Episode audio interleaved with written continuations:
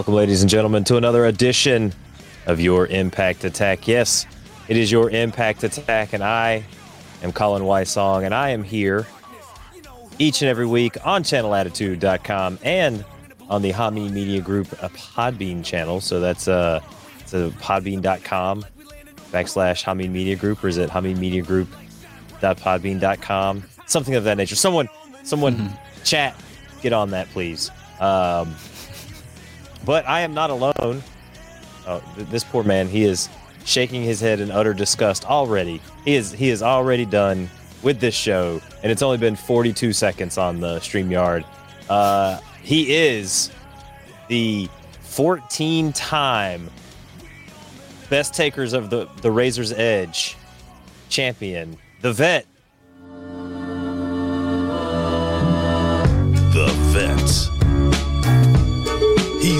Rogers guy. The vet. Vet, vet, vet. Rip, Rip, Rip Rogers guy. Vet, welcome to the show. Mm, you take it the best. I've seen the footage. 14 time champion of taking it the best. Oh, I'm so happy to be on this prestigious episode. What's the secret? Uh, tuck your chin.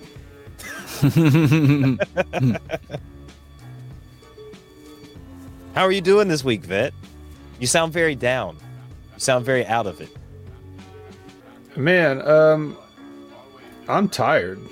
I don't know if this is the place to discuss this, but we might have to figure out like a new schedule because this isn't working for me.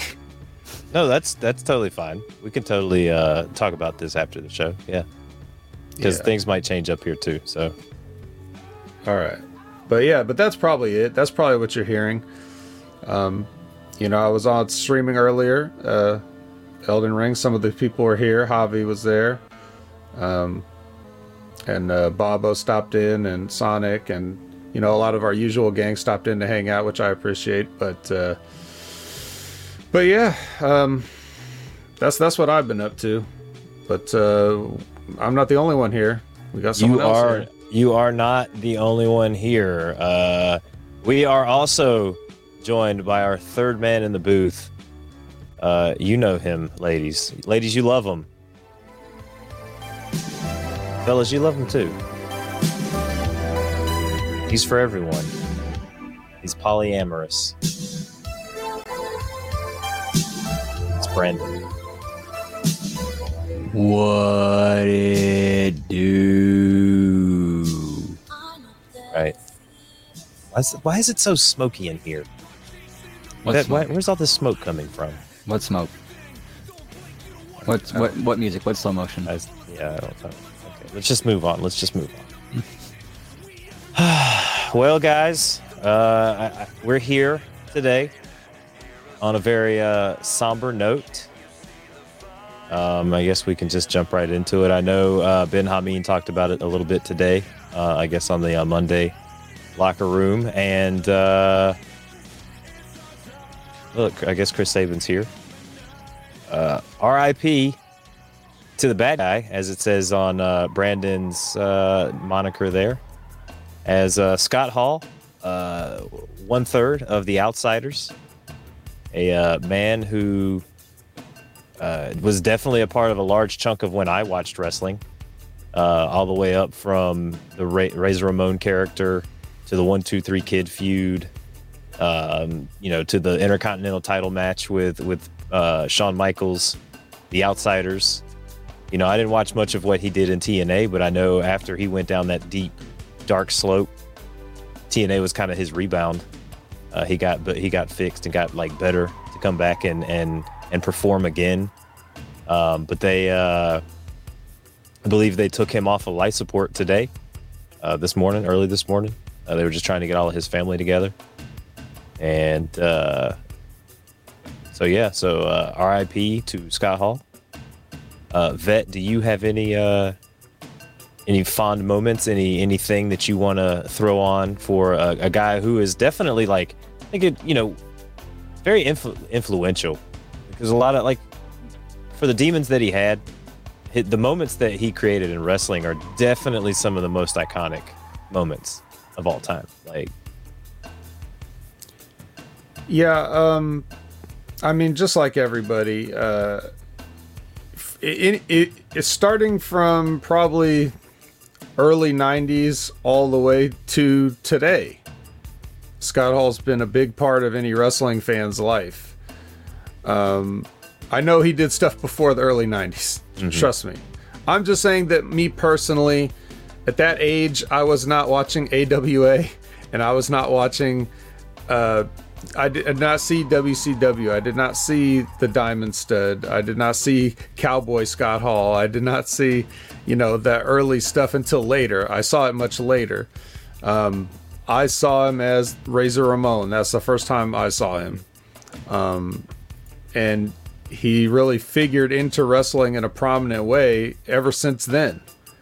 Um, you know, going on to WCW and all that stuff. He's just been he's been involved in everything. So, so yeah. So like a lot of people, I have a lot of great memories of that sort of mid. Like he was a, a huge part of the mid '90s, part of the clique that that eventually talk about influential you know, for good or bad, they have shaped the direction of the entire industry uh, in some form or fashion. Um, and uh, so, like, inside, like, behind the scenes, huge, huge player, great mind for the business, um, just very smart, intelligent, cerebral in the way he would approach things um, from creative points of view. I only wish that he was as smart outside of the ring in his choices and things like that because a lot of the rest of what we hear about Scott Hall was very unfortunate about his substance abuse problems and him not being able to, you know, quite shake them. DDP came in late stages, helped him out, got him clean, maybe a relapse or two along the way, but as far as I had heard, he'd been doing well recently. And then I guess uh, he had a hip surgery recently. Things got complicated from there. Things went downhill from there. Heard about it yesterday. Went down, went downhill even faster in a hurry, going from multiple heart attacks news to on life support news to off life support news to Scott Hall has passed away just a couple hours ago is the latest thing that we've heard. So, right up to the minute that we're recording this, all the way from the 80s and 90s, Scott Hall's been a huge part of all of our lives as wrestling fans. Um, and just because he's gone now doesn't mean he won't be. Because he's got, like you suggested, so many unforgettable moments from Intercontinental Championship wins, ladder match at WrestleMania 10, um, the The rematch at SummerSlam. SummerSlam. Um, I mean, when he showed up originally in '92, he was immediately paired with Ric Flair in the WWF.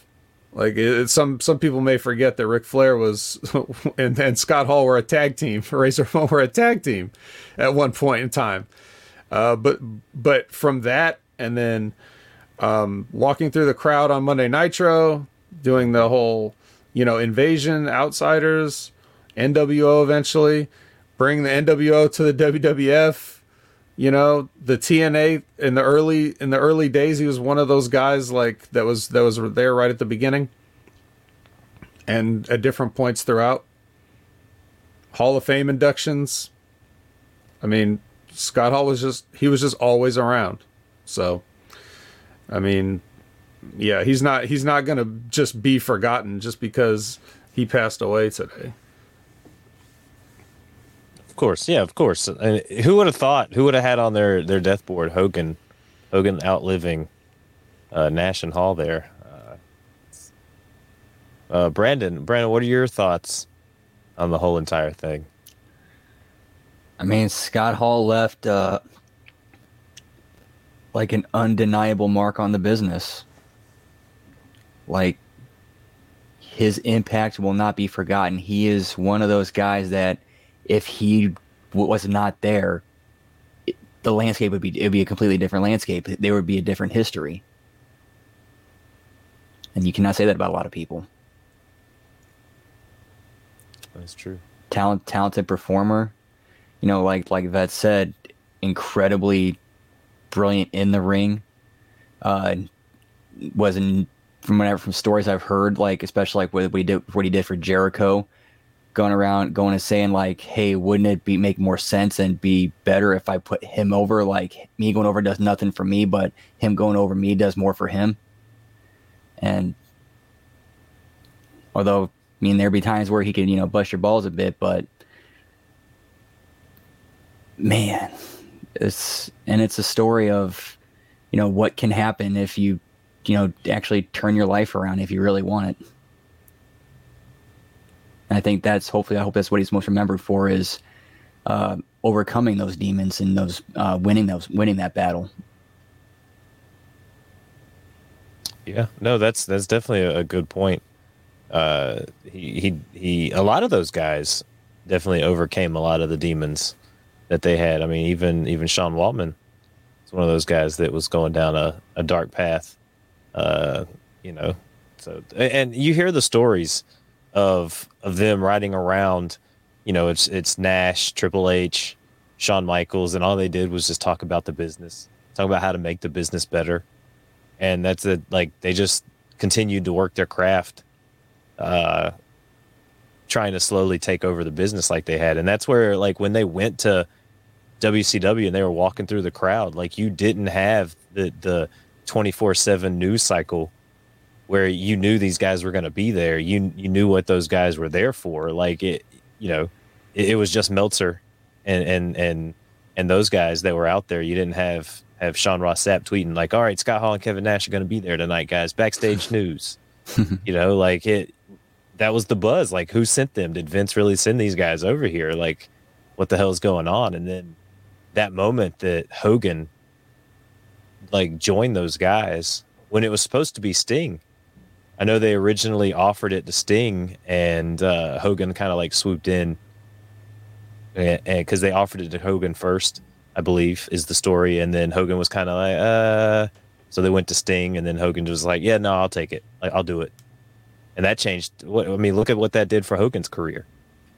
You know, it rejuvenated Hogan. Like the the NWO was game changing for the state of wrestling. You could say it it it spawned the Attitude Era, and it was the catalyst for for what happened with with with us getting Stone Cold and The Rock.